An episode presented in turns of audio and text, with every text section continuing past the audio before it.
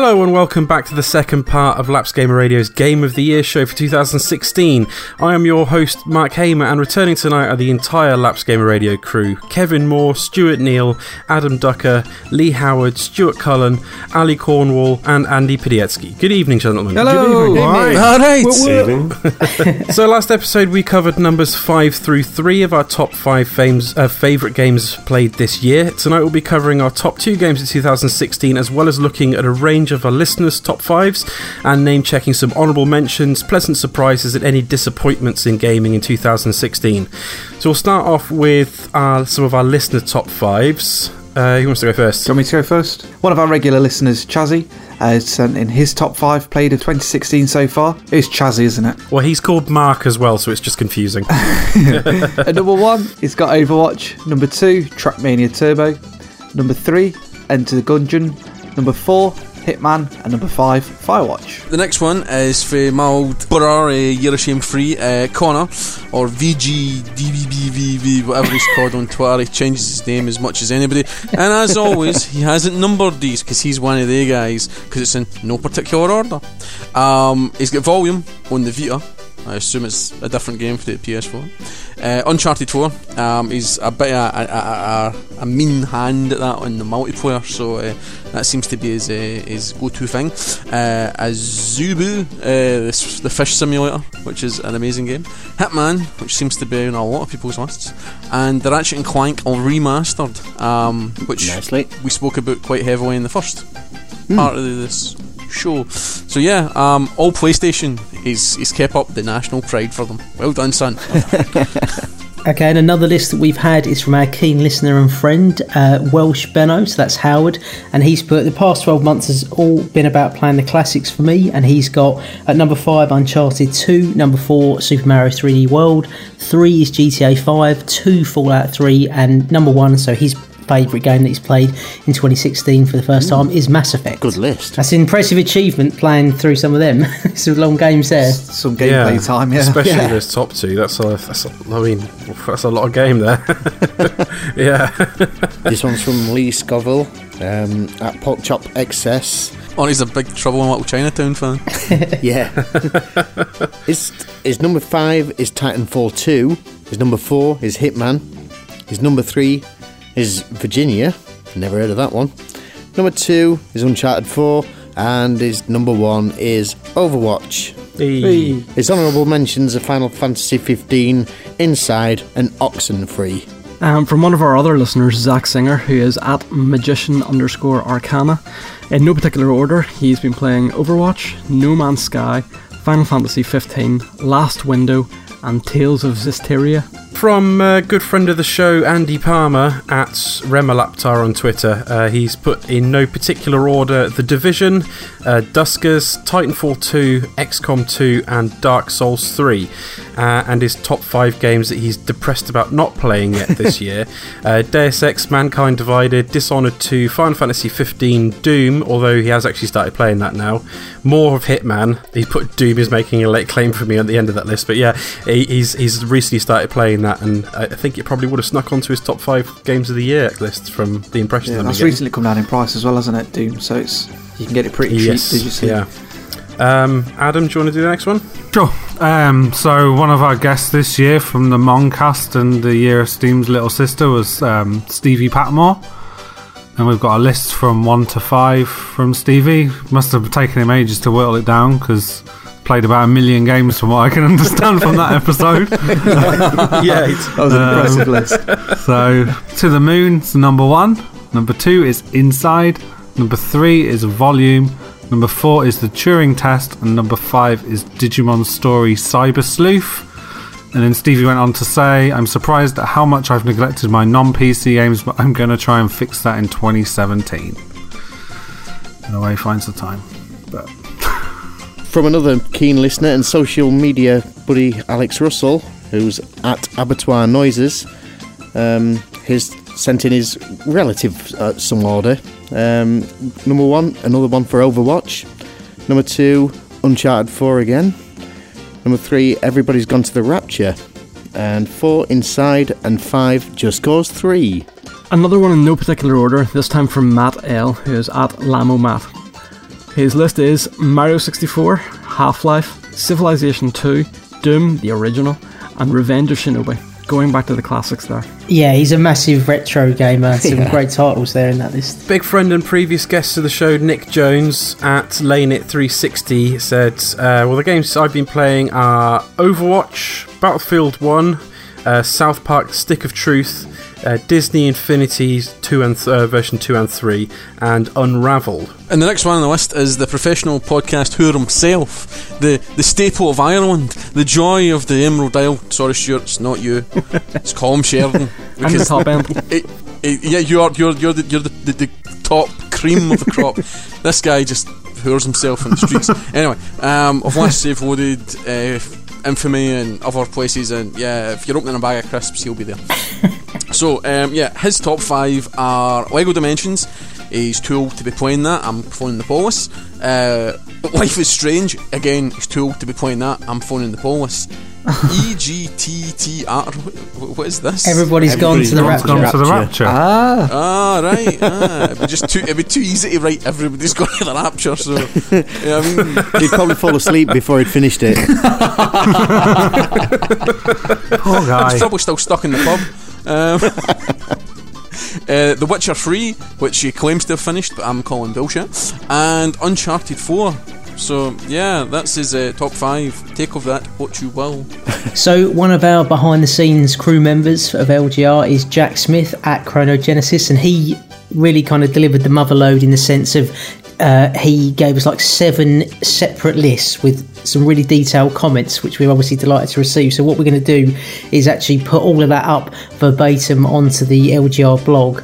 Um, but today, obviously, just for time considerations, we're just going to read out the titles. But of course, we were immensely grateful to Jack for going to you know great lengths to give us an overview, obviously, of his gaming year, considering he's not been able to kind of join us on the show. So, the first one we've got here is so he's got seven top five lists of games he's played this year because he clearly can't stick to a pre-arranged format.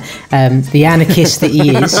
Um, so he's put after much deliberation. Here's my five favourite 3DS games played this year. So he's got Hyrule Warriors Legends, Phoenix Wright, Ace Attorney, Spirit of Justice, Pocket Card Jockey, Pokemon Sun, and Rhythm Paradise Megamix. His five Wii U games, um, which have been so fun they've pulled me away from playing my 3DS, they have been The Binding of Isaac Rebirth, Jotun Valhalla Edition, Picross 3D, Severed, and Super Mario Maker. Uh, his five Wii U, well, the five Wii U games that he really needs to start playing or play more of: uh, Final Fantasy Tactics Advance, uh, Human Resources Machine, The Legend of Zelda: Twilight Princess HD, Never Alone, and Tokyo Mirage Sessions Sharp. FE. It says my five favourite games played this year, which are made of cardboard, are Archaeology: The New Expedition, Castellion, uh, the Castles of Burgundy, the card game, Legendary and Marvel deck building game, and Pyramid Arcade. boo! No Dead of Winter. Boo! Disappointed. His five favourite games played on the iPad this year, not all of which were board games, were 80 Days, The Battle of Polytopia, Paperback, Patchwork, and Solitairica? Soli- yeah, I think Solitairica? Solitairica. Solitairica, we'll go with Solitairica, that sounds better. His five games he wishes he could have included on one of the other lists but didn't are A list for a list. yeah. Fire Emblem Fates on 3DS, Mini Metro on the iPad. Oh, nice call, yeah. The Networks on tabletop, uh, Picross or Picross on 3D, Round 2 on 3DS, uh, and Tokaido on tabletop and iPad. And Jack was kind enough just to kind of write a few words for us to kind of sum it all up. And he's put my definitive five favourite games of the year in order. Uh, shrug. There are so many fantastic games I've played this year that I've enjoyed, and for so many different reasons, it's hard to quantify a definitive list. Even limiting things to just these 30 titles feels like I'm doing a number of excellent experiences a real disservice by not including them. Every title mentioned above has been a joy, and while I may not be able to provide a succinct, neat, and numbered list like you asked for, I hope something above th- that I've mentioned has managed to catch your interest and lead you on your own world of enjoyment. And of course, we just need to reiterate thanks to Jack and do check out the um, Lapsed Gamer blog because all, all of you know Jack's detailed comments about all of those titles, a number of which are new to me. You know, you'll be able to find out more by heading over there in due course. We move on to the meat and potatoes of tonight's episode, we're just going to run through our honourable mentions, uh, biggest surprises, and biggest disappointments of the year. Uh, Kev, do you want to start us off? Well, I can do mine pretty quickly because my uh, honourable mention, biggest surprise, and disappointment of the year are all rolled into one unit. It's the NES Classic Mini. Oh, tell us more then. What, what, what's, what, w- I take it you were initially elated and then that subsided quickly. Phew, well, d- kind of. No, um, it's my honourable mention because I think it's it deserves mentioning because it's such a fantastic piece of machinery, um, and just to be able to play all these without running an emulator, without having to build a Raspberry Pi or do anything else, you know, just buy it, get it out of the box, and play. That's what I want, and that's what it gives me in spades. It's a great piece of machinery. Um, that's also why it's the biggest surprise because let's face it, nobody knew a fucking thing about this until they just dropped it on us. You know, it was middle of everybody announcing everything, and then Nintendo just go, "Oh yeah, by the way, chaps, this is coming out." Boom, drop the mic, fuck off out, and that's it. How about this bitch piece? Yeah, exactly. But then it's my biggest disappointment as well because there's some bits of it that were just really annoying. But they've been fixed now, to be fair, because my cables came finally from China last week. So after two months, I can actually now play the NES Classic Mini in my chair, not sat on my television set. Hmm. yeah, so the, cables ex- are so extends short. it, yeah. Yeah, the cables are ridiculously short. They're actually shorter than my forearm. So it's.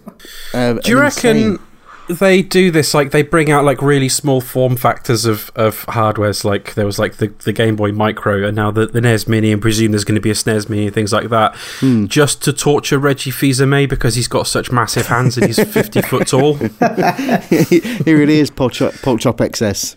yeah But yeah, that's it. They, it's just everything in one box, and that's exactly how it should be. It's the NES Classic Mini. Yeah, and uh, but on on a positive note, the, the actual like you know it is still essentially like a, an emulation machine. But there's but it is a like it, from my understanding, it is a superior experience to what you get on the Wii U because isn't the guys that are responsible for this?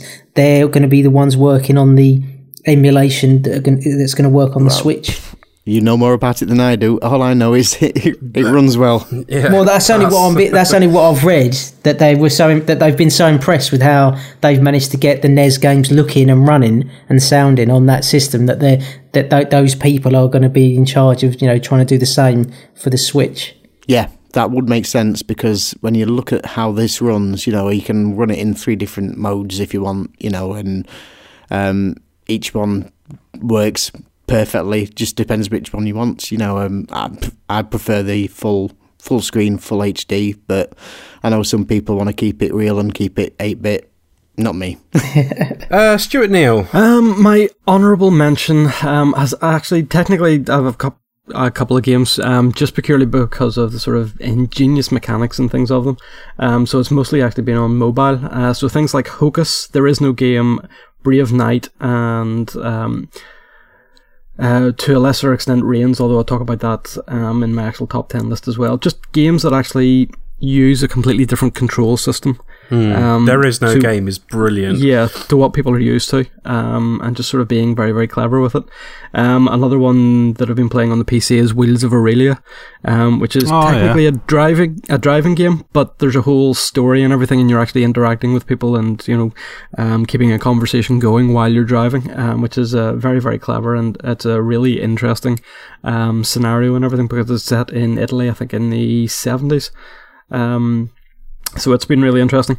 But my one proper honourable mention and one that I actually finished this year is Her Story, um, which is just a fantastic concept for a game and is so well developed and played out in that one little game. And while it is fantastic and I would love there to be like a sequel or another one in that style, I don't think it would work again because it is so unique and uh, so well done. Adam Uh, so my honourable mentions um, mostly just games that I guess didn't fit into my top ten for various reasons. I weren't didn't quite make the cut, so uh, I have Forza Horizon 3, which just didn't make the cut just because I feel like I haven't quite played enough of it yet. Uh, Rocket League, which I really enjoyed when it came out on Xbox earlier in the year.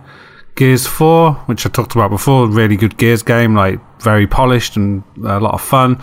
And then FIFA 17 gets an honourable mention just for them trying something new with the uh, Journey story mode. But it wasn't quite enough to get it into the top 10 on its own. My biggest disappointment was Quantum Break. Um, I don't think it was a terrible game. Stuart C is going to get the I'll just get Shawn Ashmore to phone him. Don't worry. but like it didn't deliver on some of its promise. Like the whole mixed media thing with the TV show was kind of half baked, and it had one of the most terrible um, final boss fights ever. One of those that just wrecked the game. Any momentum it had going up to that final boss battle was just kind of wrecked. And then my biggest surprise, but still not good enough again to make it to the list, was Dying Light: The Following Enhanced Edition. So they kind of re-released Dying Light at the beginning of the year with some DLCs set out in the countryside, and it was really a lot of fun. And it was a game I wasn't expecting a lot from, but definitely worth um, people checking out if it goes cheaper in like the Boxing Day sales and stuff. So yep, that's all from me. I think if, if you've already got Dying Light as well, don't you get the, the following enhanced edition as like part of a Something, an updated yeah. package? Yeah, it was some they like re-released it separately, and then yeah, there was some sort of way to thank the people that had already bought it. Yeah, you're right. Yeah. Cool. Um, Lee. So my honourable mention is actual sunlight, which we won't really need to go into much depth with because I believe Stuart and I talked about it on a more recent episode. But that's really kind of there just because it kind of stretches that classification of what a game even is. You know that whole kind of fact that it's really a memoir, um, giving insight to the developer, you know, the guy that created the games uh, battle with depression, and it was just an interesting and kind of really kind of quite thought provoking experience, even though it's only sort of shy of two hours. So again, you know, definitely worth checking out for people who have got curiosity to experience that. And I just really wanted to shout out games that I completed this year on a different platform, but I'd already finished in previous years, so they couldn't make it into my list. So The Wolf Among Us. Sonic the Hedgehog and Streets of Rage. So great games that would have been on my list if I, you know, if I'd have completed them for the first time in 2016 Don't know why Um, everyone's laughing. disappointments for me really are just kind of subjective experiences. So I, I haven't really been able to get into Telltale's Batman adventure game just more because I'm trying to play it on a laptop. Um, and I just found my experience with episode one was so kind of poor frame rate and just it's just really put me off. So I'm sure they fixed it by now. And I'll, once all the episodes are out, I'll give it a go again. Well, the Are you- you- last- no. the last episode drops tomorrow, doesn't it? Yeah.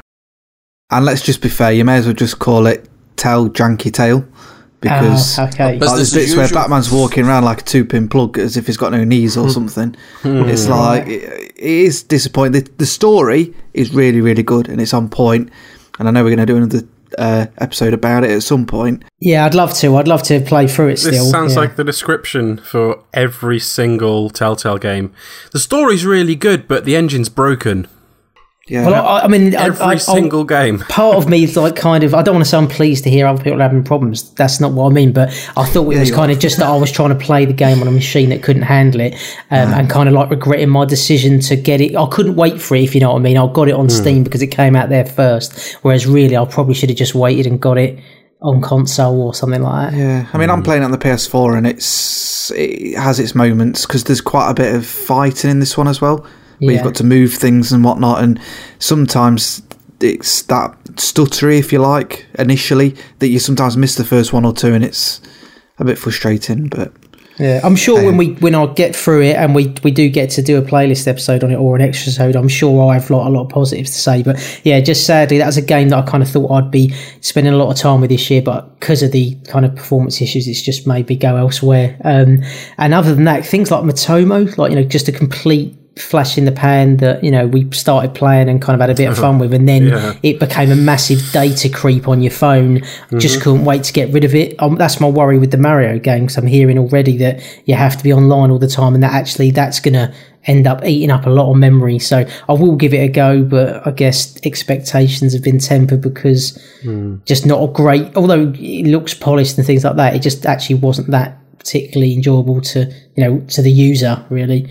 It was fun for like a couple of weeks when everyone was playing it, and then then it kind of died.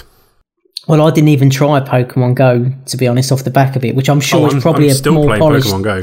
Yeah, okay, so that's probably Yeah. like a more polished product, and obviously that's not Nintendo. That's um, No. is it Niantic? Yeah. Um, so yeah, I, I don't know. I'm still not sold. I guess is what I'm saying on Nintendo One phones, even though it's very early days. Um, and then really just most pleasant surprise is that I managed to finish more games this year than I did last year, which is a big deal for me, and that I've actually got more games to talk about on the blog. That you know we're doing six to ten, so I'll, I'll put them on there. So uh, no, it's been personally a good year for me, even though I've got less free time. Somehow I've managed to play more games, but that obviously pales in comparison to the massive achievement that Adam's being very modest about the fact that he's completed or he is going to complete hundred games. I mean, that's just an incredible achievement. Too much time, innit? That's the problem. Dedication. yeah, alright, we'll go with that. Okay, Stuart Cullen. Yay. Um, yeah, honourable mentions. Um, Rocket League was Rocket League. Um, XCOM 2 was XCOM 2. Um, you notice how it's all games that have been released on other platforms that are honourable mentions. Uh, Binaries is not, but Binaries was a very nice local indie game. Uh, I really enjoyed that. And Ride 2 was uh, was pretty good as well. Everything's kind of decent, you know what I mean? Everything I mentioned there, some amazing games, some not so amazing games, and everything in between. Um, just just good games all round. Um, biggest surprise of the year. Um, Nintendo 2DS. yeah, that, that's that is a true. That that was a surprising moment. My, my hat did fall off. Whoop! There goes my hat. Bye hat. Um, probably indie stuff. Other than that, um, just the wealth, uh, strength of indie stuff. There's probably is. I'm probably curtailed in what I play in indie, but I felt like there wasn't as much shite this year, and there was just a lot more really solid, rounded hitting titles. You know what I mean? Probably is as much shit as ever out there. It's just there's a lot of decent stuff coming to the surface. Um, and why not? VR. Let's just throw VR in there because it's um it, it was good. It was good while it lasted. I mean, no, it was good. it had a good innings. Yeah, it's it's an it's an impressive piece of kit to have in your home. You know what I mean? Next to your toaster and your Hoover, it's revolutionised how I live That my life day to day. Um, not quite, but yeah. Um, disappointment of the year. Um, Titanfall two. Um, no. Um, Ghostbusters was horrific. Um, it was a cash grab, and the fact they couldn't get the original male cast. No, I'm not talking about the film. I'm talking about the, the game. No, um, the game was pretty shit. It was horrible. It was janky. It was forty pound. It should have been fifteen pound. It lacked online co-op. Uh, just, it just no just no, disappointing. Um, and in a similar vein, uh, Homefront Revolution was also a janky game at the start, and it ran like a piece of shit. And it just, uh, I don't know if it's been updated. And that I know there that's. Uh, Dambuster Studios have been tweeting and stuff, so they, they might have updated it, but I've not went back to it. And I just think under its janky jankiness, there was a reasonable genuine idea in there, but it was just too broke for its own good at times. So yeah, disappointment of the year. Broken games being released. oh my god, the humanity. Um, and Titanfall 2. So yeah, um, that was my that was my disappointments of the year. Okay, uh, Ali. So my honourable mentions um, has to go to uh, Planet Coaster. Firstly, um, fantastic game. Uh, it's kind of came off the back of uh, a bit of crowdfunding, I think. Um, but overall, really good game. I've just not had enough time to put into it. Um, it's one of those games that's basically a massive sandbox game, so you can go on and on and on. Um, and I've just not had chance to really put a lot of time into it to be able to probably pull it in my top ten. Um, Dark Souls three.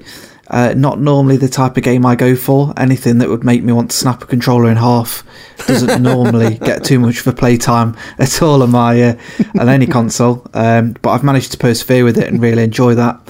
Um, and Pokemon Go, um, just because um, it was a little bit of a fad. I'm still playing it now. I've just caught a Pikachu with a Christmas hat on, uh, which is great. Um, so uh, yeah, it's one of those things that for a lot of people, it's just been a flash in the pan. Um, but I, I, do think it's worth a mention because although it's not not really a game, it did a lot. We did an extra sode on it, and it, mm. it, it, did a lot to, to keep people going out for just for those first couple of months um, until it died down. But there was a, a, massive hype behind it, and I think they did a really Mate, good job with it. I, I've, I've mentioned it before, but I live in quite an old part of uh, my town, so there's a lot of landmarks nearby. So within ten minutes walk of me, there's like five different gyms, and they are there is a constant battle for them going on every single day. They change hands several times a day, um, still. So yeah. there are yeah. people still playing it. I mean, I still play it. Uh, yeah, I do. Yeah, and I think it's it's one of those games that gets its core group, and then it'll probably stay with that. People might come back to it when there's updates and hmm. new things coming out and whatnot, um, depending on how much publicity that gets. But yeah, I just thought that was worth a, an honourable mention. Yeah. Um, my biggest surprise, or I've probably got two, um, but the, the biggest one for me was Hitman when it was first mentioned. I when they said the uh, it was going to be done in episodes, I instantly thought, oh no, not another game that's just going to be a a DLC cash cow and it's going to be X amount per episode and things, which kind of was the case, but they they did that so well that I think a lot of other games can follow on from that. Um, not all of them, because there are some that it won't fit this model with. Um, but but Square got that model down to a T. Um, and and it was yeah they just executed it not not with perfection but near enough. Um, and the other one for me was the PS4. Um, I've been a, a late comer to the PS4. I'm a bit of an Xbox fanboy. Oh, not another. but, but somehow I've managed to play all of the. Looking back at it recently, I've managed to play all the Uncharted games on release day and I don't know how I've managed to do that because I wouldn't class myself as a PlayStation guy. But no, it's, it's been really good. It's probably the console at the minute that I'm playing the most, depending on my mood and what I want to play. But yeah, so that was my other biggest surprise. And my biggest disappointment, I've got a couple. One we just touched on, which was Batman Telltale series. The story is really good. I've got the last two episodes to do, but I just wish Telltale would. They, they surely made enough money off the back of all these games that they've done. A, to make Wolf Among Us 2. yes. Please. Uh, and, yeah. And B, surely someone can just give them some money. Get, let them have that Frostbite engine or the Unreal 4 engine or something and just make it play better, look better, and feel better. Um, it's it's getting a bit old that I think for not hardcore gamers, but but gamers that like these type of games are starting to go. Can you just make people walk properly? Surely it's not that hard to do, or someone can help them. Um, it's like it's the Jank engine um, from '92 or something. Uh, so that was uh, quite a bit of a disappointment. Apart from the story, which this seems to get on point. It'd be nice if like it's Telltale have been doing this for such a long time, and yet like Don't Nod Entertainment came in with their second ever game uh, with Life is Strange and managed to get that running pretty much perfectly yeah. in a, for a similar sort of game. Yeah. That doesn't have any no, jank no. in it. And Telltale have been doing this for a long time now. They yeah. should know better. And I think they've made a lot of money off it as well for the games that they've done. Oh, they have. And whatnot. Uh, yeah, to even but, be able to afford the licenses, they must, you know, yeah. they must be absolutely raking. And especially with stuff like uh, uh, Guardians of the Galaxy coming out. Um, there's more Walking Dead, and there's something else as well in the pipeline. More Game of Thrones. Yeah, yeah. so I just think it's time that engine had a bit of a, an upgrade. And and my last big disappointment was No Man's Sky. A lot of hype about it. I tried not to get on the hype train. Looked at the things that were coming out for it, and didn't live up to the the expectations of the game not having any multiplayer and the fact that all the planets were supposed to be different when you went to them and they weren't. Um, I had a lot of fun with the game. Um, and it's one of those games that you just don't realise that you've just sunk four hours into and like, hmm. Jesus, I need to go to bed and have a couple of hours sleep before I go to work. So I do enjoy it. It was just disappointing that what we were promised wasn't there, which seems to be a lot with games these days. But I think this has been one of the biggest culprits of uh, maybe a slightly indie studio. I don't know whereabouts they sit in that realm. Um, over, yeah, there's 12 either overachieving or yeah, or being told to push further and I don't, I don't know. There's a lot of. There's probably another separate podcast for that, but but yeah, that's my my honourable mentions and disappointments and stuff. Cool. Uh, Andy. Yeah, so some honourable mentions this year go to Grim Fandango, the remastered one, which nice. we did an episode on. It was a very nice game, um, fun to play. God of War Ascension, because we always need a bit of Kratos in our lives, you know, ripping monsters apart. Um, it just sets you up nicely for the new one coming out. Costume Quest, a nice little light RPG, you know, ideal to get yourself in. If you're looking to RPGs, it's just a nice little entrance. Killzone Mercenary, it shows that Vita does have power and can do um, FPSs. And a bit of nostalgia when playing Madden 16 reminded me of my Mega Drive days playing Madden. Biggest disappointment was the Castlevania Lord of Shadows 2. Um, after Mercury Steam, I believe, had done the hard work of creating such a brilliant game. The first one got everybody on side with their vision and everything. They threw it all away and decided to jump off a cliff without a parachute. Um, yeah, it's yeah, basically it's shit. He, who wants to play Dracula as a weak person? Um, who wants to play it modern day?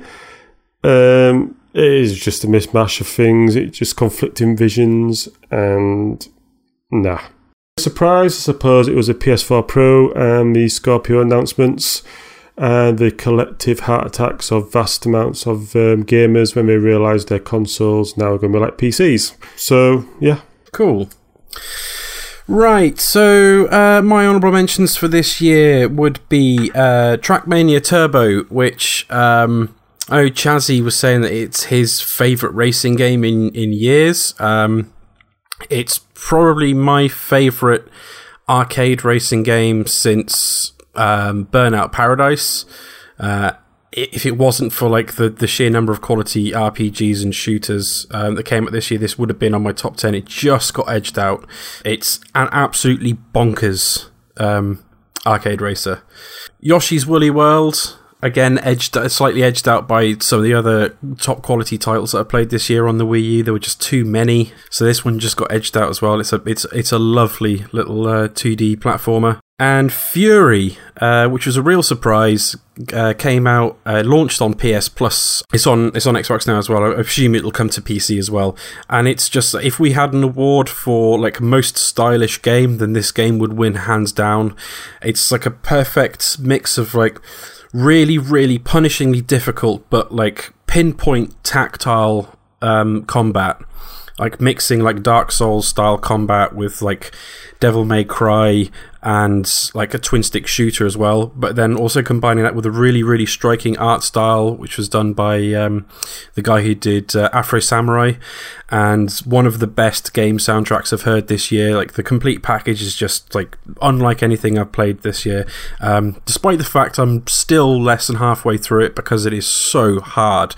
Like it's harder. I've I've played all of the blood, uh, all of the Dark Souls games on Bloodborne, and this is harder than any of them. Um, but yeah, that was a, a, a real interesting game.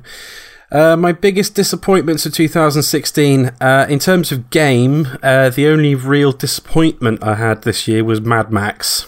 Um, had so much promise, uh, really interesting property to work with, uh, coming out off you know the back of uh, Shadow of Mordor, which was a really good open world game. Mad Max is just it's it's disappointing in the fact that because it, it misses it misses out on so many things that should have been in there. Like the open world is is beautiful. Uh, the the story is quintessential Mad Max, and bits of it are fun, like the car combat and stuff like that is fun. But everything else is just boring and really annoying, and just gets in the way of having fun. And there's just too much of it. So on balance, that was the most disappointing game I played this year. Probably the most disappointing game I played in a, in a few years. I'm glad I finished it, but it was not enjoyable. Very repetitive as well. Super repetitive, yeah. Um, and then the only other really disappointment from this year was No Man's Sky. Now, not the game itself. I, I wasn't disappointed with the game. I kind of didn't buy into too much of the hype in terms of like I, I was like I was definitely excited for the game, but I didn't pay too much attention to all of these, you know, the, the, a lot of the stuff that Sean Murray and people were saying before the game came out, and a lot of the stuff that perhaps people had sort of taken what Sean Murray had said and put expectations on the game that it was never going to meet. Um, my disappointment is more to do with the fact that the the way that the community turned on Hello Games. Um, obviously I'm not including Ali in that. Like your your criticism of the games are perfectly valid. Thank you. But bef- before the game came out, like the No Man's Sky subreddit was very rabidly in support of uh, No Man's Sky to the point that they would be very nasty to anyone who's had any doubts about it. And then when the game came out, they turned on a sixpence to just hating on Sean Murray and Hello Games um, for months and months and months. Uh, and you know the, the, there was all the No Man's Lie memes and people comparing Sean Murray to Peter Molyneux and things like that. And then when this new update came out, they turned on the sixpence again, and suddenly it's the best game in the world again. It's just like I've never met a more fickle bunch of of, of fans than like the diehard No Man's Sky fans. Um, the game is what it is. It's a good game. It's probably not what people were expecting, um, but I've had a lot of fun with it, and I'm going to continue having a lot of fun with it. But the the No Man's Sky subreddit uh, in particular, and like other areas where No Man's Sky fans would congregate, just became so toxic in those months between the game coming out and No Man's Sky. Uh, the, the Hello Games going to radio silence, and then the new patch coming out. It was just, it was just horrible, like a horrible area of the internet. So, um, yeah, the the whole No Man's Sky kerfuffle goes into my biggest disappointments of the year. Uh, in terms of biggest surprises, um, I guess the real big surprises was Final Fantasy 15 and The Last Guardian actually coming out. like you can actually go into shops and buy them. I'm hearing After- really good things though. Like some people are saying, you know, Yeah. I know like a lot of people like God, I don't even even think about it anymore because it's been so long in development. But some people are genuinely saying they think it's a masterpiece. So Yeah, maybe I mean, it will prove worth the wait after all. From what I've heard, Last Guardian's got like some jank and camera issues and, and control issues, but it's like that's the sort of thing you kind of live, you kind of expect with a Team Ico game. Like if you've played Ico or Shadow of the Colossus, you you know there's some jank, you accept it for what the you know what the game gives you, what the story gives you. And Final Fantasy 15, like it came out and squeezed squeezed straight onto my top five. So the fact that those two games were in development for Final Fantasy 15 was in development for a decade, and The Last Guardian was in development for nine years, and they're both finally out. Um, yeah, that's my biggest surprise of 2016. Pleasant surprise. Number two. Moving on to the main event of the evening, then. Uh, Kev, what is your number two game of 2016? Hmm, My number two is probably no surprise to anybody that's been listening to the show, but it's a puzzle game, and it's it's Hitman Go. Um, possibly one of the finest looking puzzle games I've ever played. Not only does it look great, it sounds amazing. Um, it really sucks you in, and it really does start to eat away at your time to the point where you actually get pieces of graph paper and start drawing out exactly what your moves are on your map. Yep. yep. I don't care. I'm proud of it. Been I got that platinum. I got Well- that platinum legitimately. I am still chasing that platinum. It's impossible. Oh, it's, I have it is seen- really hard. yeah, yeah. It's a fantastic game. Um, we've talked at length about it, so I'll not bore you again with the same chorus. But yeah, that was just a complete bolt from the blue as well. Um, got it pretty cheap. Started playing it on the Vita, and then found out that you could play it on the PS4 crossplay, and that just opened my eyes to a whole new way of working. Um, a lovely, lovely game. I've been uh, sorely tempted to rebuy it on the phone because it's available on um, Gear VR, so I could play the whole thing like on the VR headset, kind of like with the three-dimensional boards in front of me. Yeah. um, yeah. So I've been tempted to to play that again. It is fucking great. Off the back Yep. of you guys going on about that, it was what I think the first game I brought on my Vita when I got it. Yeah. Um, I've completed it. I just need to chase that holy platinum for it. But uh, Good luck. Yeah, I need to go back to it. I did um, play along with you guys, I think, for the first couple of boards, but then I was hitting a brick wall of difficulty. but it, it is a great game and it does play really nicely on Vita. So, yeah, that's one of a long list of games I kind of started but didn't finish. But uh, I'm pleased to see it on your list, Kev. It is one of those ones where it's like you can look at a puzzle, like look, look, look at one of the boards and just have absolutely no idea what to do and just bang your head against it for, you know, an hour or so. And then all of a sudden it just clicks and then you feel like a genius. Yeah, am I, am I right in thinking though? If you accept, if you accept like um, a tip, that's it. Like if you even accept Yeah. one Oh, yeah. tip, the Yeah. platinum's yeah, gone. one tip will Forget blocks off the platinum. Yeah. Right. So what happens then? You have to like restart the game, or Yeah. right? Okay. Yep. yeah, What- so don't go for the tips. I think I already have. That's what I'm saying. I think it might have been in the end. I caved in. oh man. Stuart Neal, what is your number two game of 2016? My number two game of 2016 is the 2015 release, Splatoon! Yay! The finest third person uh, squad based shooter on any console currently. Hands down. Yep. Um, we've talked at length um, last year and this year about Splatoon, and I picked it up this year purely because everybody on the podcast has been going on about it, and it started to drop in price as well. Um, so I think I got it for about twenty pounds, which wasn't too bad at all. And uh, while I only got involved in the very last Splatfest, um, the game itself has just been fantastic and uh, has just been so much fun. Um, even my son has been playing um, a little bit online and uh, even just playing the single player, which is a really nice addition. And uh, it kind of sorely missed a lot of the things that have been added to it um, in the last sort of like nearly two years. It was only what a couple of months ago that uh, they actually stopped um, providing eye supports for for it, and um, so yeah, the game it's been one of those ones where the game was a little bit bare bones whenever it was first released, but the support from um, Nintendo and um, has just been fantastic and uh, has really expanded what the game could have been into something spectacular. Yeah. And uh, it's just so great and so much fun. And again, the servers are still fairly easy to get into. Games don't last an awful long time, and uh, it's No. just good fun. It's a rigid three minutes per match. Yep, there'll be more to come. Definitely. I mean, that's a new franchise for them, isn't it? Now.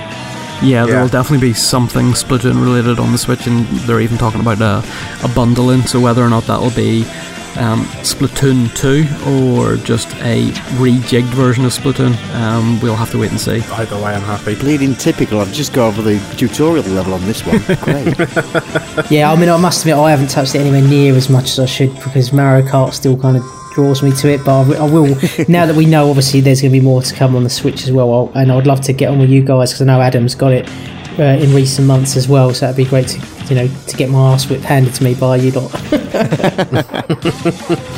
It is. It, it's so like uh, it's considering this is like the first sort of game like this that Nintendo's made. They never made like a multiplayer shooter game before. Um, but it's not first party. It's just so good, and it's like incredibly easy to get into.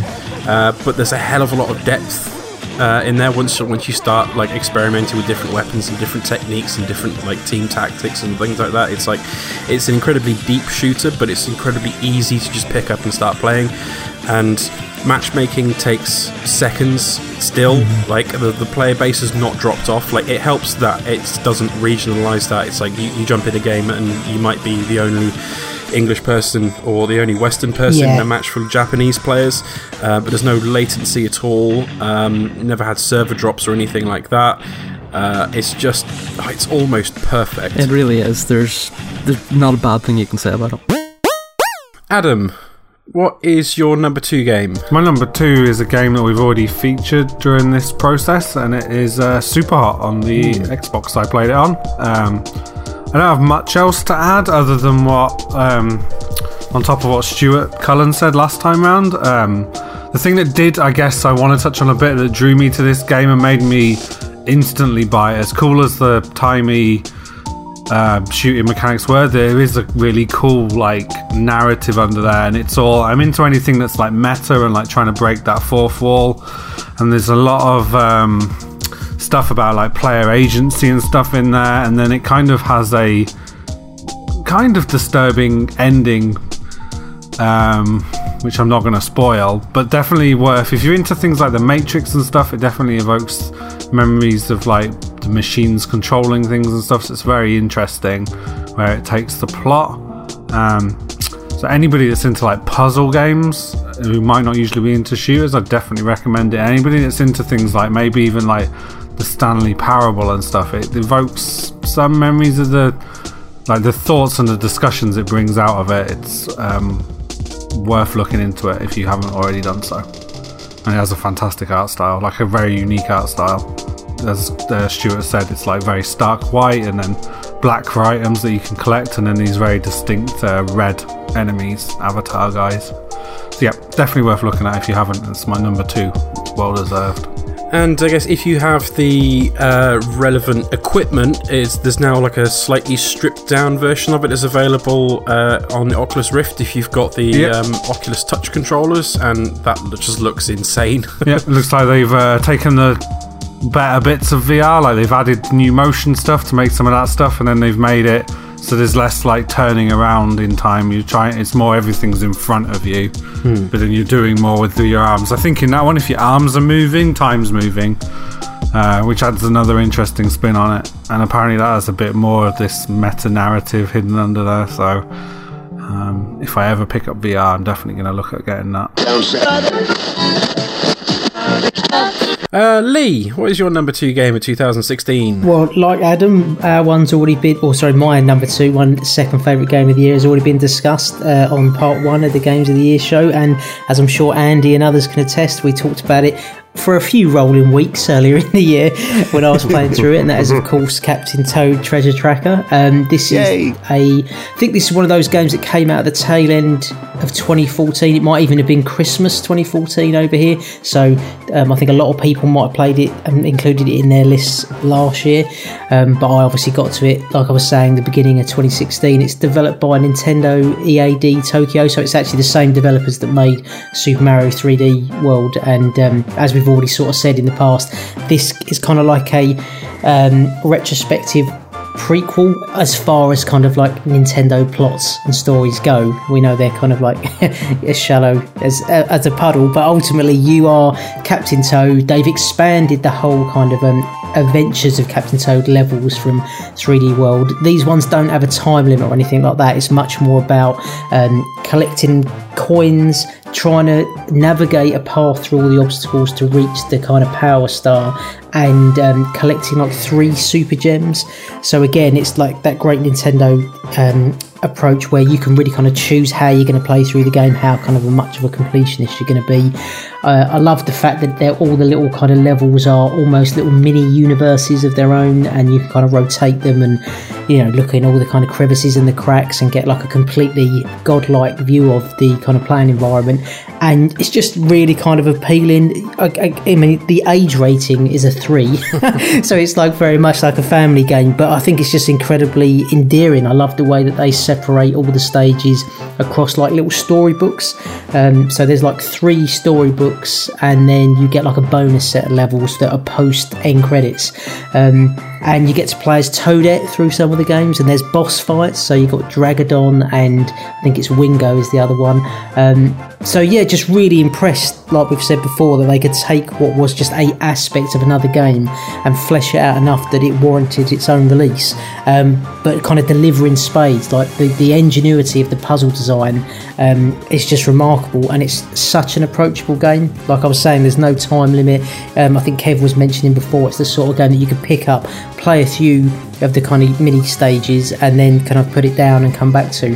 Um, and I love, I love that kind of leisurely style of play, but you still feel like you're making progression because they've separated the game into like those storybooks. So you know when you get to the end of one and you have a boss fight, you know you still feel like you've, you've accomplished something. Um, and I think it's just, but underneath the the kiddie veneer of the cute characters, there is just like a well-oiled mastermind of game design, and that's just why you know I love this game. And it's definitely on my to play list for sure. I, I love those sections in uh, Super Mario 3D World, so uh, the idea of playing a full game of that. I mean, how long is it? Uh, I think it is. It's long because I remember I was saying one of the things I liked about um, Rainbow Paintbrush, the Kirby game that was in my top five, is that I knocked it in under ten hours. I think this is longer than that. I don't think it's it's sub- substantially longer. It might be maybe sort of like 10, 12 hours. But again, I think it's how long, how completionist you're going to be. So to get to the end credits, um, if you you know would probably be about ten hours or so. But there are those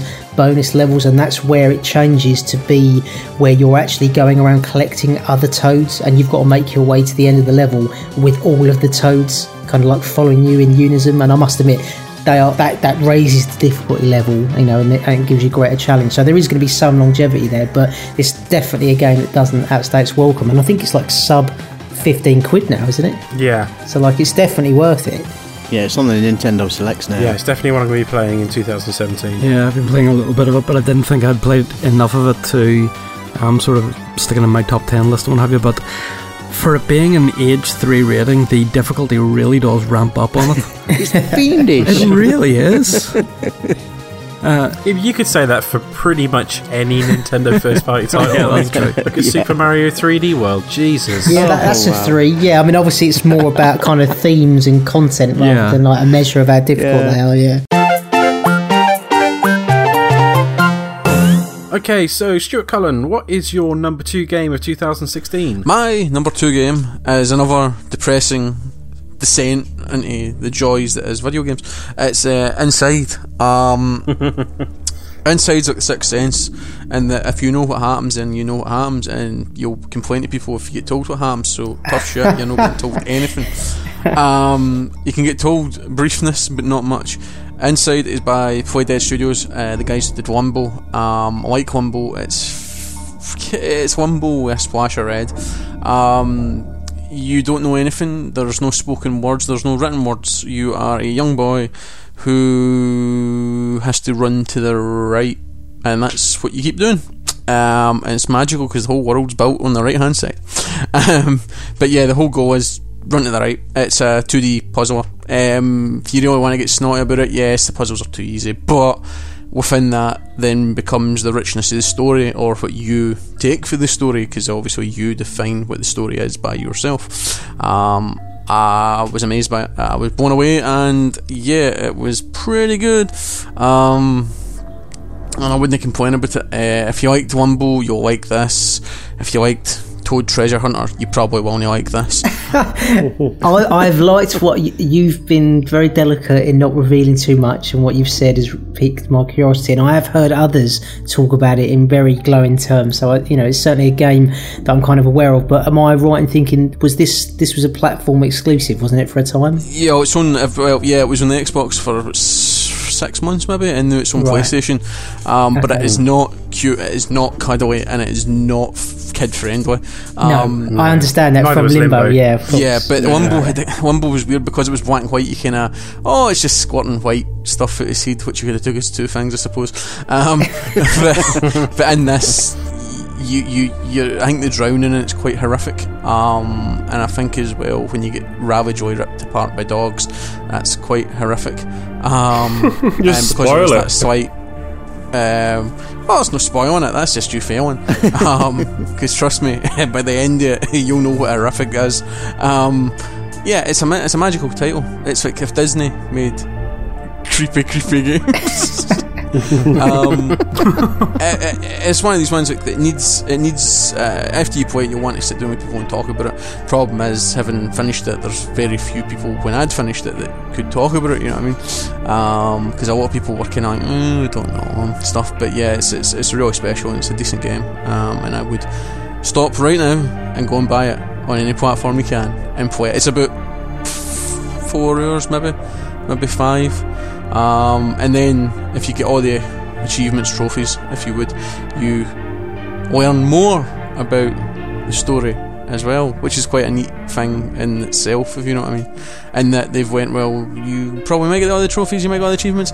Well, here's another wee nugget of information. So it is in your benefit to, to complete the, the achievement list in it as well, um, which is again a bit of an interesting take.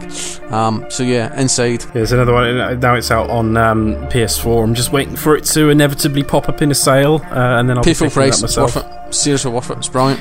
I can't. I don't give a shit. You're buying games left, right, and centre, mate. Buy it. Buy it. You know what I mean? It's worth it. Trust me, it's it's an amazing title. You know what I mean? It really is. Andy, what is your number two game of 2016? Uh, my number two game, and it's not a piece of shit, is Lego Marvel Superheroes from 2013. It is. This is probably one of the best Lego games I've played up to date. It was an original story um, from Marvel, so it wasn't based on any the uh, movies or anything. It was based in the Marvel universe. It was funny. There was so much to do, oh, maybe too much. Once you finish the main story, you had your Deadpool missions, you had rescuing Stan Lee from all various situations. So much to do Spider Man missions, racing, all sorts. Um, all the powers of the Marvel superheroes were very individual, so where I realised, unlike I felt like Lego Batman 2, the flying had been sorted out, everything was improved, the story was brilliant. It was just a great, fun game to play. Yeah, I've spent many a, a time watching my son play through that game and trying to play it with him in co-op. But he he did actually. We got to the end of the story mode, but he just refuses now to go and find any of the other kind of side missions. He just wants to live in that New York City, and he just wants me to find the way of unlocking the characters. You know, like you can do certain jobs for people, Yeah. like errands, and it unlocks a character. yeah. yeah. that's all that he's obsessed in. I'm still trying to get him to do all the other bits and pieces that you say, but um, no, from what I've seen, like you know, playing it kind of alongside him, he's enjoyed it immensely. Like it's just uh, really kind of immersive for him, and like you said, it's a great kind of crossover the way that you get all of these different characters. Um, thrown together like um, it's like uh, much more than like the Marvel Cinematic Universe. You know, Yeah. you've literally got all of these characters. Find it how they managed to kind of do that story where they could bring all the baddies together and you know the goodies like fight them and also little cameos for different characters like towards the end um, it was really well done even though I know it's not very tongue-in-cheek it was uh, quite a feat of storytelling Yeah, it is. Go and buy it. Okay, Ali, what is your number two game of the year? My number two game of the year is Forza Horizon 3. It was very close to being number one. I do love my Forza games, mainly what my YouTube channel is based on. And I wasn't too sure about this one, if I'm honest. I'm more towards the simulation side of it hmm. as opposed to the quirkiness of the Horizon games. But it, it's really good. Being in Australia, there's a, enough of a mix of varieties of different environments and stuff for you to race around. And the fact that they've allowed you to create your own kind of festival and you can open what you want when you want and do what race when you want. It's just so open and like a massive racing sandbox.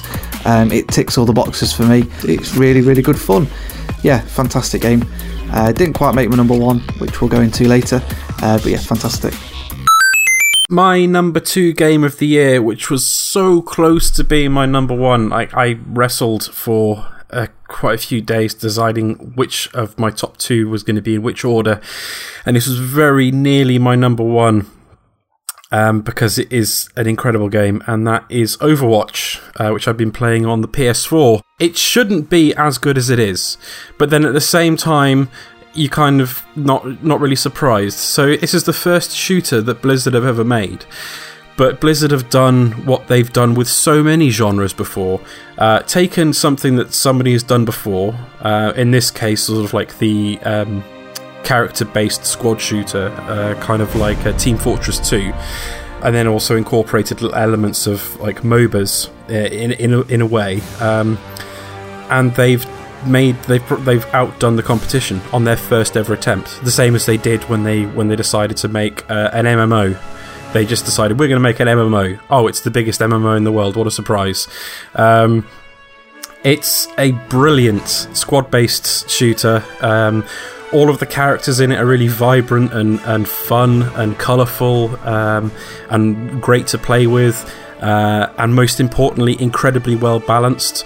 I mean, this is like a fighting game in a way, uh, in that every single character is is perfectly balanced with all the other characters, and there's like 23 characters now, and they all have their own unique abilities and their own unique advantages, but then other characters will always have a hard counter to each of the characters.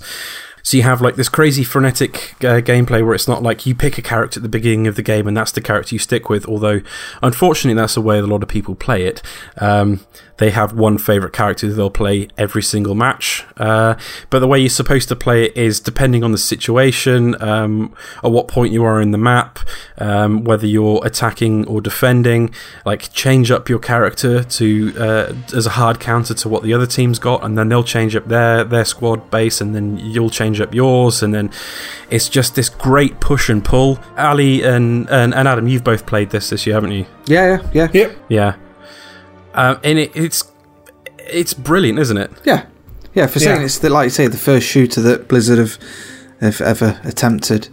Um, and it's kind of a MOBA, but kind of not, and it's just kind of ticks all the boxes for a, f- a fairly casual yet hardcore shooter. It's Yeah. yeah, loads of fun.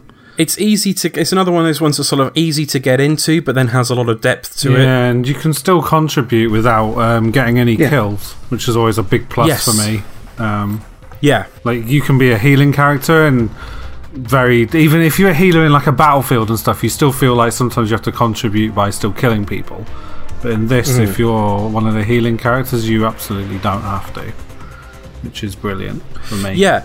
So, like, the character that I've got the most time in is uh, Reinhardt, who is, uh, I think, the only character in the game who doesn't have, like, a projectile attack. Like, he's just got a giant hammer. So, if anyone comes too close, then you can swing the hammer at them. Um, but Reinhardt just, is, what you're supposed to be doing with him is, like, throwing up a big shield and helping your team push on the objective. And that's the character I like playing as the most. And so, I'll finish a game with maybe one or two kills, but Yeah. still end up like on the end of like round sort of like awards board just because I've been sat on the objective for the most amount of time and I've pushed back helped the, my team push back the enemy or help defend a point yeah. um, it's a perfect shooter for people who aren't necessarily good at shooters because a lot of the there are characters in there which require pinpoint accuracy and people who like that sort of character are going to pick those but then there's plenty of them that don't. Like you can play uh, a healer you can play a support character you can play a character who puts down defensive turrets or something like that uh, or like the new character Sombra who's all about running around and hacking enemies and just causing mischief. Um, there is a character for whatever sort of playstyle you want to approach the game in. Um, and it just encourages you to try out new characters to try and change up your your your play style, and so you don't get stuck into the same routine in every single map. Um, there isn't a huge number of maps uh, as it is at the moment, um, but Blizzard are being really good in that um, they've got like a microtransaction system for buying cosmetics, but they are that's it. They're literally cosmetics. The characters have set loadout of, of weapon and equipment, and that doesn't change uh, because any adjustment to that would throw off the balance. Um, and through this microtransaction system, they're helping to fund the fact that all future characters and all maps are completely free. And given Blizzard's track record, um, this is going to be a game that they're going to support for years. Uh, it's got a massive player base. It's already they're making a push for this to be like a, a legitimate esport. Um, and given how popular it is in South Korea and places like that, I can see it really taking off as an esport. Um, it's the most exciting shooter I've played this year. Uh, it's up there with Splatoon in terms of like fun, colourful team-based shooters. Uh, I absolutely love it. Number one.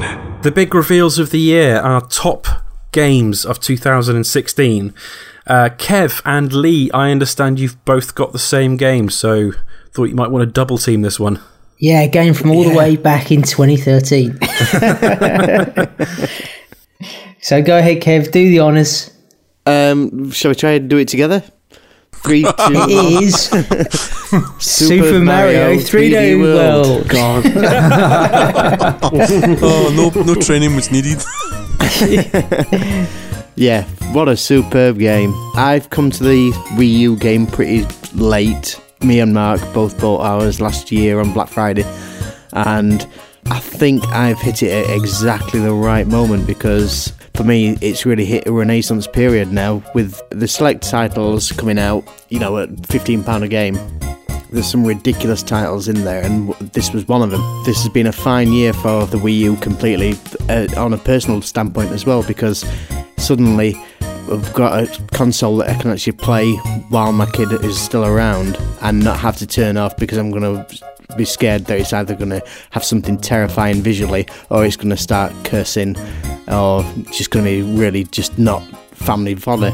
Now this this is a game where all of us have got involved, my partner in- included, and she's not been gaming now for years, and um, she's become a bit of a dab hand at it, and uh, it's kind of embarrassing because she can actually play it better than me now. Don't worry, I, I'm always living in the shadow of the wife when it comes to these yeah, games. yeah. I, I put it down to practice. She gets more time to practice than I do. yeah. Um, So yeah, I mean, story-wise, again, it's very kind of um, brief, but ultimately, you're Mario and friends, and you're trying to rescue f- like these sort of fairy creatures, Yeah. called Sprixies um, from Bowser. But it's all like your standard kind of Mario franchise templates, in that you you know you're collecting. well, in this, what's great about it is that you can play through the level to get to the flag and kind of ignore the green stars, but really, once you start trying to collect everything, the, you know, going for those green stars, I think shows just how brilliantly accessible, but also clever and challenging the level design is. Um, And I just would completely echo your sentiments, Kev. It's the it's the mixture of that level design, the beautiful visuals, the wonderful music, but with that fun, joyous family multiplayer. And I think that's what really elevates this um, above you know other past Mario games for me that have got a bigger reputation. I would put this right up there with you know the Mario Galaxies because you know they really did nail that whole idea that you could play it co-op because it's the first Mario game that you can play co-op. You know, Yeah, from start to finish. It's ridiculous when you do play co-op. It's just chaos. Oh, sorry, first 3D Mario game, I should say, because I think they did have co-op in um, like the new Mario Brothers series on Wii and Wii U, like the 2D platformer. But yeah, no, it's just a phenomenal game, fantastically varied worlds. Um, I'm still stuck on that final bonus world, you know, the one that's only got the sort of one main level, Champions Road. God, yeah. Um, and then the Captain Toad's. Oh no, I've done the Captain Toad level. It's the um, the mystery house where it contains like the three green stars that you have to do in a Yes. marathon. Like you have to get from start to finish. So yeah, I mean, In ultimately that's seconds. gonna exactly. I'm gonna still be banging my head against a brick wall doing that. But um, other than that, I've completed everything else in, in the game, and it's just uh, been a sheer joy and easily. You know, my, one of my most kind of cherished experiences gaming wise with the family on the Wii U. So that's why it's my number one. Yeah. Yeah, well, we completed it. I, I say we because all three of us have been having a bash at this, but um, we completed it, and I thought, right, that's it, final. We've seen the end credits, and then, of course, the rocket ship comes down and opens up a whole new level that ends up being nearly as big as the game that you've just played. You know, so you've ended up with all these extra levels that are thrown in, and you think, good God, how much content do you want to throw into a game? And then you start looking at the levels that you've got, and you realise this is a gift that's never going to stop giving. And then last week we found out that there's a secret um, Super Luigi Brothers 8-bit game hidden Yeah. in the game. yeah. So, which is actually there on the menu. You can click it at any time, and I just never noticed it. Oh, what a mug! But, yeah, I think um, it unlocks once you've done the end credits. Like I think that's ah, that it makes comes sense. up. That makes sense. Yeah, but uh, yeah, this game is something you can, you can go back to time and time again. even if you're not particularly a fan of Nintendo games or like or the characters or the design or anything like that, I think this is one of those games that you've got to appreciate from a gameplay design point of view because it perfectly encapsulates the Nintendo ethos of like form follows function. Yeah, where the like they come up with a gameplay conceit first and then everything else comes after that exactly. and so the gameplay is king in that in the, in it's it's and the, the, the mechanics uh, uh, that they introduce they never outstay their welcome because they're on the most part only in there for one level and then it's on to something else and then something else And I love Cat Bowser. Oh, spoiler! Cat Bowser.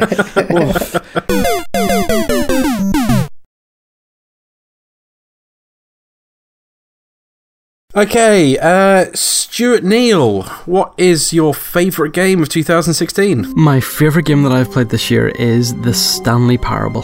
hey Just an amazing experience. The Stanley Parable is a first person exploration game where you're basically exploring an abandoned office and kind of trying to work out what you're doing. While you're exploring, there is a narrator um, talking over the top of you and you know telling, uh, sort of giving little hints maybe about what is going on and sort of describing what you're doing. Whenever you realize that you can break off from the hints or tips and things that the narrator is giving you and go exploring your own little way, that's when the fun begins. Because the game has been developed so well that the narrator starts reacting to you, um, going off on your own little tangent and trying to get you back onto the story and everything. Um, the game is so wonderfully realized. Um, it's so well designed. You know, you think to yourself, well, if I go down this corridor, what's it going to be? But there's something there, and there's little sort of um, there's Easter eggs. There's little um, almost. Uh, sort of little hunts that you go around, um, turning off computer screens and things, and they all eventually do a thing. There's opening up certain doors, um, whether or not the narrator tells you to or not. Um, I even managed to do like an almost impossible leap, um, which I'm not even sure I was supposed to do, but yet the narrator still managed to keep up with me. And um, Oh yeah, I know the one you mean. That one's clever because Yeah. that's one that you think you shouldn't be able to do, and when you pull it off, it's like, oh my god, they thought of everything.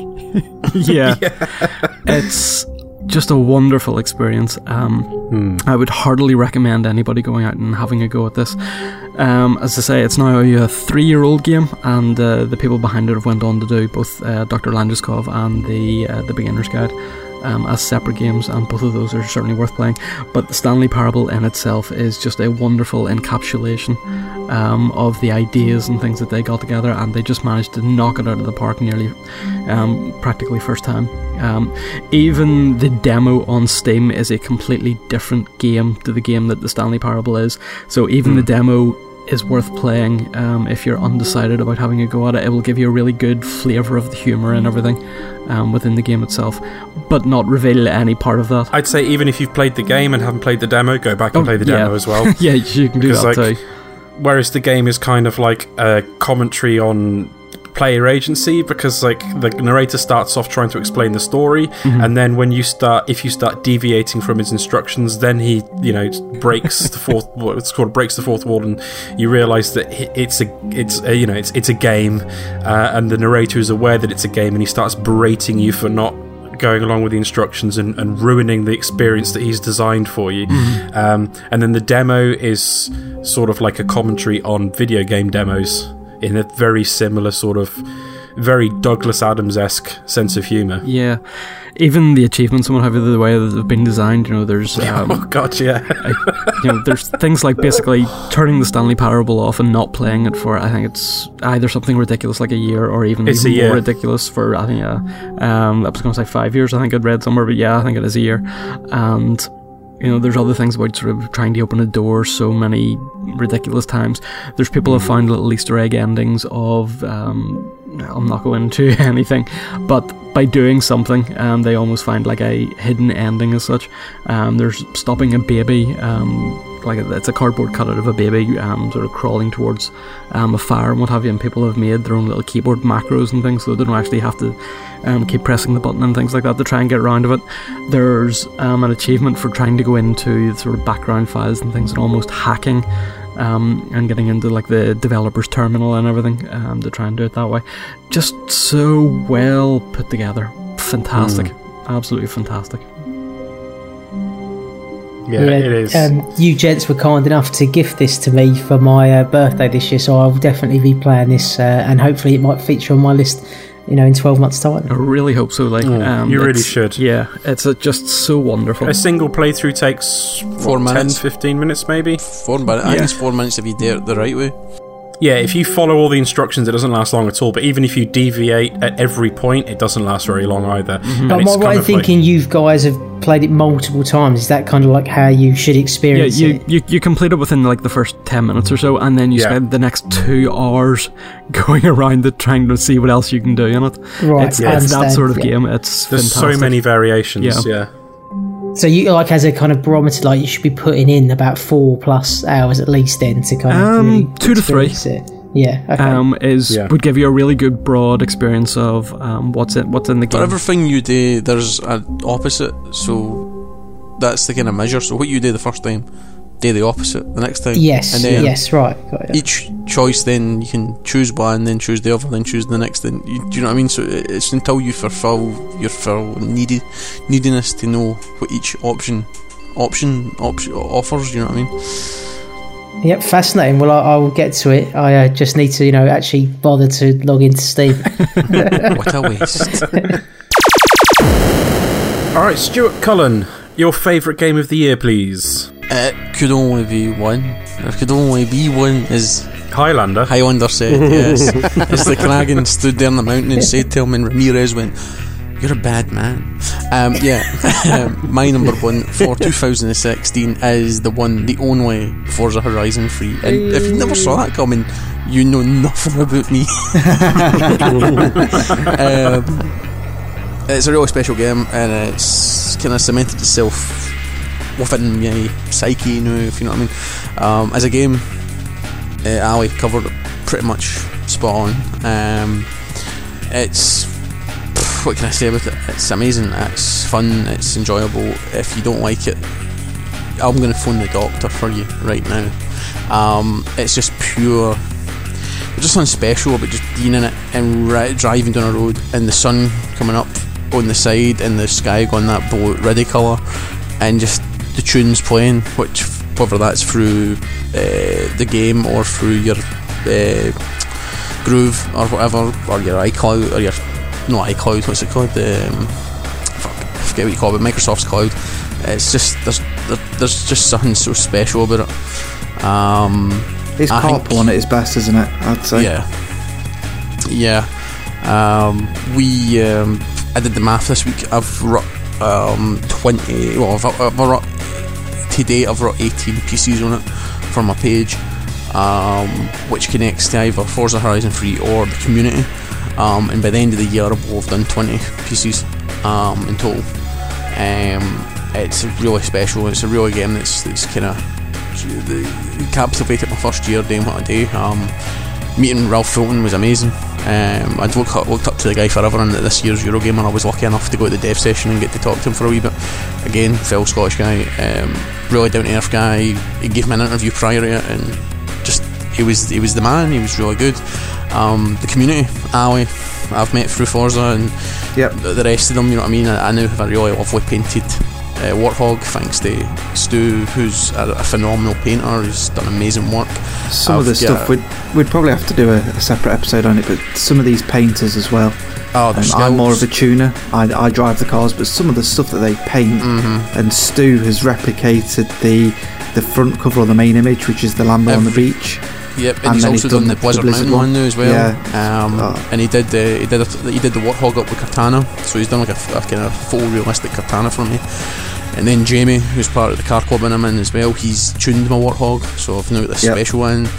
Um, I've Forza over a guy. I've met hundreds of guys for it, and every asset of Forza. Um, I was a Forza fan before getting it this year, and obviously with my position and stuff, I've really been able to shine a spotlight on every facet here, which Joe Bloggs will sit and go, "Look, it's just a driving game. But no, it's guys crafting artwork. It's guys sitting forever tuning that ride to be perfect. It's it's the racers. It's the esports. It's the, it's just everything about it. And I think Forza Horizon uh, is ethos is a festival uh, driving, and it really is. And even like I come back every Friday night to do the Forzathon. Forzathon is basically a weekly thing that's a challenge. There's usually four challenges, and I've got better things to do in my time than jump over 50 jumps. Right, but I have to do it. I just have to do it because In a Ferrari, no less, as well. yeah, in a Ferrari. Um, Yeah. I think there's been three months solid so far. I've got every single Forzathon complete, bar one week where I couldn't do it because I was away, and it was driving me nuts. Um, because, but they're redoing them, they're reinstating past ones, but it's just the case it's great fun being able to go in, do your bit in Forzathon, and then take a screenshot, put it up, and then you've got people interacting with you with Forzathon, and I think the worst thing for me is the fact that it is an exclusive because guys that don't have an Xbox for, you know, like Kev would probably get an Xbox One, but there's not enough games there that's drawing him to it Yeah. on, on the PS4 and whatnot. Um, it's such a good game, uh, especially if you're into driving, and especially the Horizon ones that are not so much more arcadey, but there's just it's not as serious racing. It's more Yeah. having fun and cocking around in the cars and stuff. And it's just such Yeah. a shame that other people can't experience that without getting Xbox Yeah. One or a PC powerful enough. It is just the, the, the purest, purest fun. And I know people have poo pooed it and went, oh, it's, uh, no, no. It's the essential racing game. Yeah. For us, Horizon, you put on and it's just a blast. And you, you just gun that Lambo down that straight road and just forget about the world's worries. Headphones on, tunes blazing. That's me to four, half four in the morning every Friday now. Um, really special, really, really Dare, special. dare I say it that I think Horizon is that kind of racing game that's a little bit in the same realm as Overwatch and Titanfall in terms of you can just get in a car, chuck all the power onto it and drive, and it's fine. Yeah. It's not going to punish you. Whereas Yeah. if you did the Forza Motorsport series and did that, you wouldn't get anywhere and you'd be spinning off and things. So Something I had in Yes. common with Burnout Paradise, which is the last racing game I loved as much as this one. Yeah, mm. Mm. Yeah. Just trying to go It's, crazy. also, it's, it's the madness of being able to take like to have a hyper super Zonda next to my Warthog. You know, They shouldn't Yeah, work. yeah. One's a fictional car, one's an actual car. But once the, the green light goes and you're running through checkpoints, you're as fast, if not faster, on corners, and it's just it is just pure pleasure. Andy, your favourite game of the year, please. Yeah, it's actually one of the few games I've actually played that was released in 2016. Um, yeah, I know. like my old games, but yeah, it's a 2016 release and it is Doom. First of all, Doom, if you didn't know, is an FPS and it was released to a bit of a lackluster. Uh, Wait, wait, wait, wait, wait, wait, wait, wait, wait. Doom's a first-person shooter. Oh, yeah, it's a bit of a, we, we like to provide information on um, Lapsed Gamer. This is so- news to me. No idea. Yeah, that's it. I thought it was a turn-based strategy game. Well, Oh, it was a coo- cooking simulator. yeah. So, to all you Lapsed Gamers, it is an FPS. It was released a bit of a lackluster demo, I would say. The multiplayer was um, released. I played the multiplayer, didn't really enjoy it. It wasn't that great. Um, the single player was kept secret, and then it came out and it got great reviews. Took my fancy, picked it up, and really, really did enjoy it. I know Adam mentioned it earlier. his top five, and I just have to agree with everything he said. The pace of it, the lack of story, just ignore the story of it. So when someone's trying to give you exposition, the Doom character just hits the machine and smashes it, so it doesn't, doesn't really give a shit about it. The speed of it is unbelievable. The jump mechanic where you can jump on platforms, the risk reward mechanic, so you are if you're close to dying, you can actually gain health by um, killing uh, monsters and demons in hand to hand. You can actually gain more ammo that way as well. Everything was just brilliant and spot on about it. It actually refined FPSs, and it was just a hell of a lot of fun. Um, and that's my number one. Yeah, I guess like the consensus is in terms of like because the multiplayer is a bit meh, but in terms of like a campaign, um, yeah, id Software came back and said, you know, we are the masters, and created probably by all accounts. I mean, I've I've only played like the first level that they released as a demo, but by all accounts, like the best first-person shooter campaign of the year, Yeah. hands down. for what I've played, yeah, for what I've played, hmm. and in recent years, you know, everything about it is fine tuned, and I just don't understand why it wasn't marketed as well for this first person. They, did- they kept it secret. As it is, it's seen, it's a sleeper hit. It's one of those games that people probably remember Doom 3 and the claustrophobic corridors. Hmm. Oh, this is yeah, this is more open world in, in its in its way that it's designed, but you can take different routes. I think a lot of the fanfare should have came for the fact that after the back of Wolfenstein reboot, because the Yeah. same it was it was this, it's kind of for the same stable as that, and we've had Wolfenstein, and we've had Wolfenstein the Old Blood, so it's kind of known quantity. You know what I mean? These guys can handle themselves. You know what I mean? Um, and it was like you said, they never really took it that throne, but very much. You know what I mean? Which is a bit of a shame, but they'll definitely make a sequel. I think definitely. Yeah, I should do, but like I said, everything about it, the refinements to the mechanics were really carefully thought out. And they're not massive difference, you know, so that risk reward mechanic of when you're losing health and you're close to it, and then you have to get close combat, you do the chainsaw sort of like uh, motion. Gore kill. Yeah, that, that's you know, it's not a massive step forward, but it adds something to the Doom formula. The fact that you can grip, jump on platforms up, you know, before you couldn't really jump hardly. Now you can. They're not massive differences, and not you know, but they add enough to keep you interested. I guess while we're on the subject, I'd like to give a quick shout out to my favourite new YouTube channel of 2016, uh, Danny O'Dwyer's Noclip. Um, sort of like series, like short series of video game documentaries. And at time of recording um, today, uh, the first episode of the Doom series has launched. So like it interviews and behind the scenes talks about uh, about Doom. So get on YouTube, search for Noclip, get that watched. Right. Uh, so as it happens, me, Ali, and Adam have all picked the same game for our number one. Are we going to say it together, or shall I just say Uh, it? no, say it together. I want to see if you're. Say a couple of syllables each. Sing it like a choir. No, I'll just we'll just say it. So our uh, favorite game of 2016 is uh, Hitman, which I guess for all three of us came as a bit of a surprise, uh, especially off the back of uh, Hitman Absolution, which was a bit shit. This, I mean, when they first announced it, they said we're bringing out a new Hitman game. It's going to be more in keeping with the original Hitman, but we're going to release it episodically. Suddenly, alarm bells started ringing. Um, I don't like the idea of releasing that sort of game. It's not like a Telltale game when you can release it in episodes where it's kind of like a TV show. I, I thought this doesn't seem to work at all, but it does, and it fits the way that you the way that you play Hitman, at least the way you're supposed to play Hitman, absolutely perfectly. Yeah. Because this game is more than any other game I've ever played. It's about the art of repetition. Yeah. Yeah, yeah, and perfecting and um, then finding all the little quirks about those missions, and I think there was enough in the intro pack to keep you going because you had the, the training missions and whatnot, um, and then um, obviously we, we've got we've had the missions after that as well as the elusive targets. Uh, you've said it before, Mark. It's the, the the game that just keeps on giving. I mean, like, we're probably not going to talk too much about it because hopefully, shortly after this episode comes out, we should have a uh, special episode on uh, Hitman.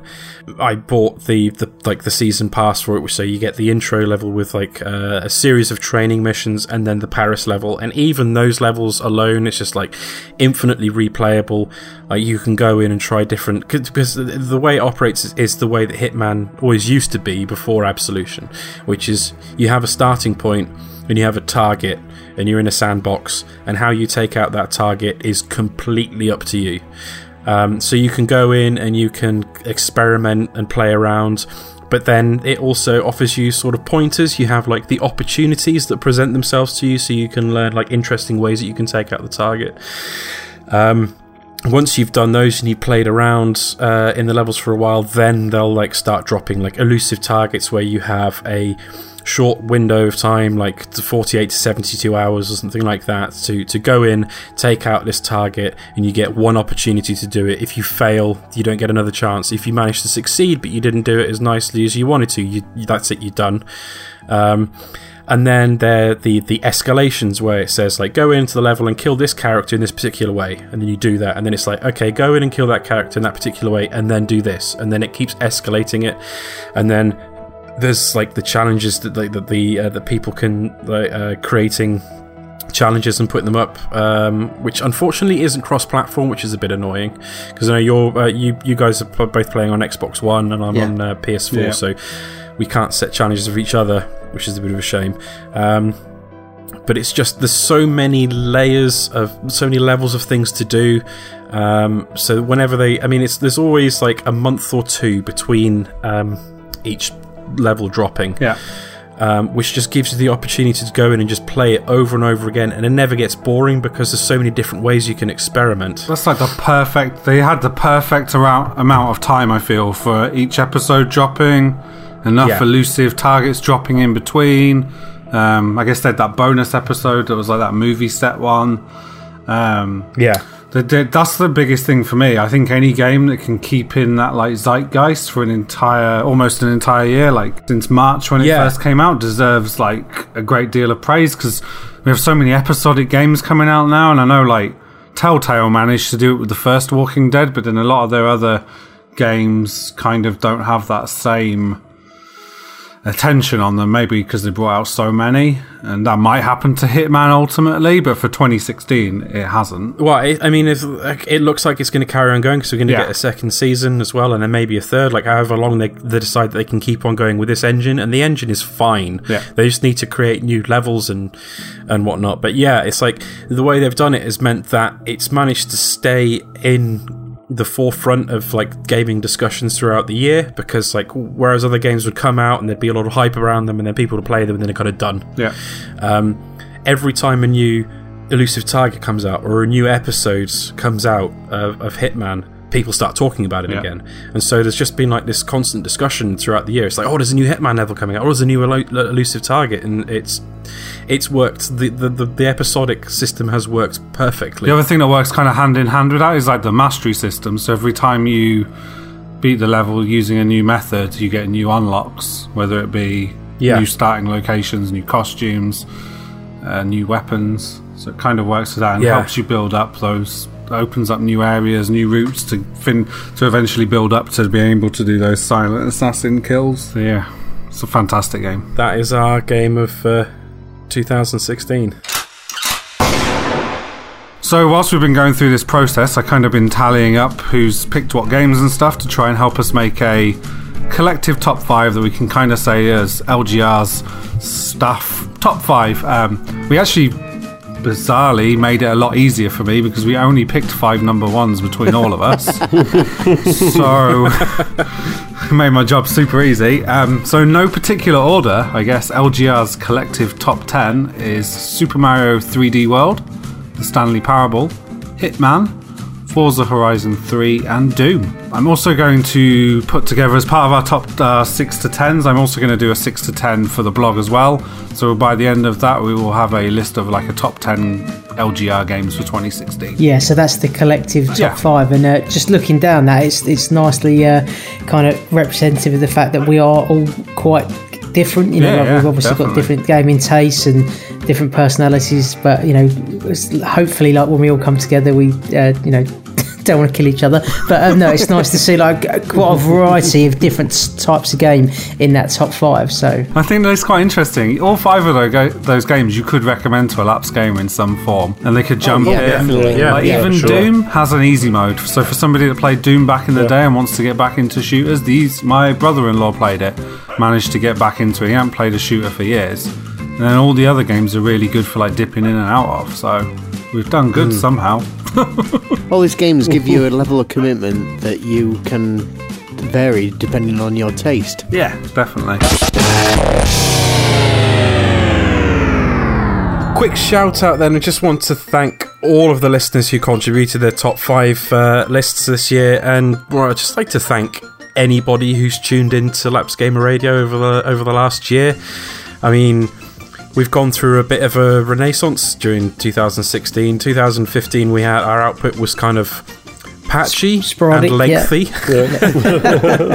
we put out a few episodes that were gargantuan in length. Um, this year, we've managed to put out at least an episode pretty much every single week. Um, the crew's doubled in size, um, and the, the number of listeners we've had has, has increased massively. So, thanks to anyone, everyone. Thanks to, to, to, to the guys who've joined this year. Um, absolutely, and thanks to uh, to everyone who's uh, who's tuned in over the last year. We, we really appreciate you taking the time out of your day to, to listen to us whittle on about video games for an hour or two every week. Yeah, and we'd love to hear you know more from the listeners in terms of people that have returned to the hobby, or you know even people that are very much fully in bloom of their gaming. We're always keen to hear your anecdotes and you know share your experiences with us. So, as always, you can get in touch with us, uh, send us questions, suggestions, feedback, or anything else you'd like us to read out on the show. Uh, you can send in emails to lapsedgamerradio at gmail.com. Uh, you can find us on Twitter at lapsedgamer. Uh, you can like and leave comments on our Lapsed Gamer Radio Facebook page and add yourself to the LGR Community Facebook group. Uh, you can check out the Lapsed Gamer YouTube channel as well as our occasional Lapsed Gamer Twitch channel broadcasts. And for more additional content um, and for more information about our episodes and contact details, head over to the LGR blog, which is lapsedgamer.com. Uh, and remember to look out for each of our LGR um, team members, like t- uh, picks from 10 to 6. I think we'll probably end up posting up the full top 10s. Uh, on there on, on the blog, um, which will be added uh, uh, over the next uh, few weeks. Finally, you can find all our podcast episodes to stream or MP3 download at our Podbean web address, which is lapsedgamerradio.podbean.com. Uh, also, please be so kind as to subscribe and review Lapsed Gamer Radio on iTunes. Uh, thanks for listening today. We hope you've enjoyed our two part favourite games played for 2016 show. And fingers crossed, we reminded you of games you now feel compelled to invest some time, uh, some more time in, and you know maybe mentioned a few that you probably should avoid. Mad Max. so I guess all that's left to be said is uh, thanks for listening and goodbye. Yep, goodbye, everyone, and great talking to you, chaps. Yep, same. Same. Later. Goodbye. See you later. Yeah, cheers. Later. Ta-ra.